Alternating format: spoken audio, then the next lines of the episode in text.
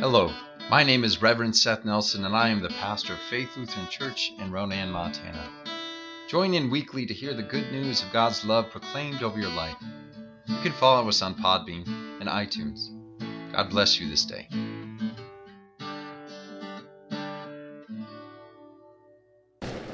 Grace and peace to you from God our Father and our Lord and Savior, Jesus Christ. I'm, be- I'm going to begin with a little attempt at humor, um, maybe more rightly understood as dad jokes. Okay, ready for it? The story of Jonah is a whale of a tale. The details are a bit fishy, but we know that the Lord had no other choice but to tuna his life around. Thankfully, he was all caught in the end. How about that now? Thank you, thank you. I'll fillet here all week. How'd I do?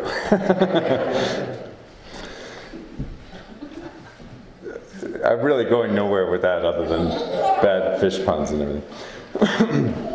You probably know the story of Jonah best from his experience of being known, uh, of being thrown overboard in a storm, swallowed up by a big fish, and after three days, being spit up on shore to finally make his way to Nineveh, as the Lord had commanded. The story is wild, crazy, and memorable. It is an easier story to teach to young children in Sunday school than many of the other subtle biblical details that we try to discover and comprehend as we grow. So we teach this story early and we teach it often. Apparently, not often enough, I guess. The story of Jonah is and his time in the belly of a big fish, uh, big fish is definitely worth retelling and remembering. The passage that we read about uh, from the book of Jonah for this week, though, takes place after all that. We encountered Jonah after he had made his way to Nineveh, walked for a whole day to get this, to the center of the city, and shouted out the message that the whole city would be undone a mere 40 days from that moment. In response, when the king heard about it, uh, heard about Jonah's foreboding prophecies, he led the whole city in acts of repentance. We encounter Jonah and the people of Nineveh in our first lesson for this week, at the moment when the Lord saw that they were sorry for their evil ways. And our passage tells us, quote, changed his mind about the calamity that he had said he would bring upon them, and did not do it. While the Lord had commanded and uniquely redirected Jonah to prophesy doom upon the city and its people, the Lord also proved that the way of heaven is the way of mercy upon all who seek forgiveness. The whole scene begs the question, though who do we want God to be? Do we want God to be merciful? Or would we rather that God be vengeful? Do we want evildoers to be freed from the consequences of their sins? Or do we revel in their demise? Do we actually want God to be loving and forgiving of all, no matter what? Or would we rather that God side with us and punish our enemies? These are important questions that the book of Jonah is concerned with. As for Jonah, he desired for God to be merciless towards the Ninevites. Contrary to popular opinion, Jonah did not flee towards the end of the known world, Tarshish, which is in modern day Spain. He did not flee there out of fear of the Ninevites or the prophetic work that God told him to do. No, he did not flee out of fear. Instead, Instead, Jonah knew that our God is merciful to all who relent and repent. He did not want the Ninevites to have an opportunity for mercy. He wanted to see them burn and feared that they would be forgiven if he, had, if he gave them the message as commanded and they repented in response, which is, in fact, what they did. That is why God needed to send a big fish to redirect him, uh, redirect Jonah to Nineveh, to tuna his life around. The Lord could not trust him to get there on his own. Jonah knew that God is merciful, so he tried to get in the way of God's mercy by taking away any opportunity for repentance that the people would have. He wanted the Ninevites to burn for their evil ways and dreaded the notion that they might be spared. He wanted God to be spiteful and desired that the Lord's vengeance be rained down upon his enemies. The text says Jonah said, That is why I fled to Tarshish at the beginning. For I knew that you are a gracious God and merciful, slow to anger, and abounding in steadfast love, and ready to relent from punishing. Jonah was angry at God's mercy. Not only did Jonah desire for God to hate those whom he hated, Jonah also wanted God to be his own personal sort of genie or wish fulfiller, fulfilling his every want and whim. As Jonah made his way up to a hill outside of Nineveh, still hoping to see it all go up in flames one day, the Lord made a bush grow up quickly and gave him shade. Jonah was very grateful for this. The next day, however, God appointed a worm to attack the bush, forcing it to wither and die. At this turn of events, when the day turned out extra hot and dry, uh, Jonah went so far as to pray for death. Prayed for death because he no longer had the good fortune of the bush to shade him as he wanted. He staked his very existence in that moment on whether God gave him shade or not. It's rather petty, if you ask me. Yet, how true are Jonah's sentiments for many people these days? A lot of Christians seem to be more interested in vengeance and damnation than forgiveness, reconciliation, and restoration.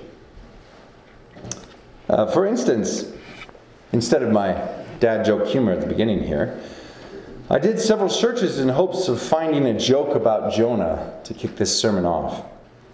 And nearly every joke page I found started with the same attempt at humor about our teacher being condemned to eternal damnation for not taking the story of Jonah and the big fish literally. Disturbingly, Beliefs in hell and damnation are a laughing matter for many Christians.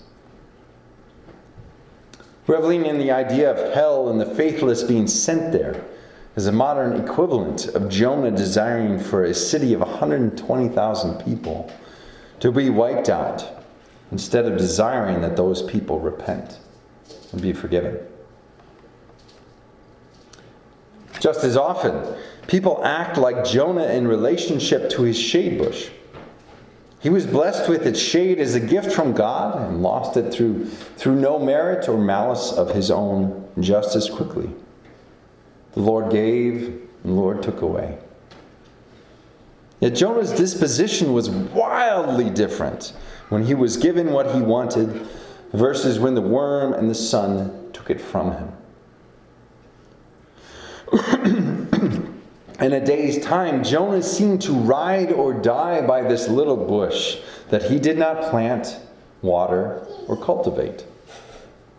When the bush was present, he was very happy. When it was taken from him, taken from him he prayed for death. How often does faith, the faith of some, look like Jonah's experience with the bush? When things come together in easy and unearned ways, we give thanks to God. But when they take a turn for the worse, we blame God for not being the genie we want.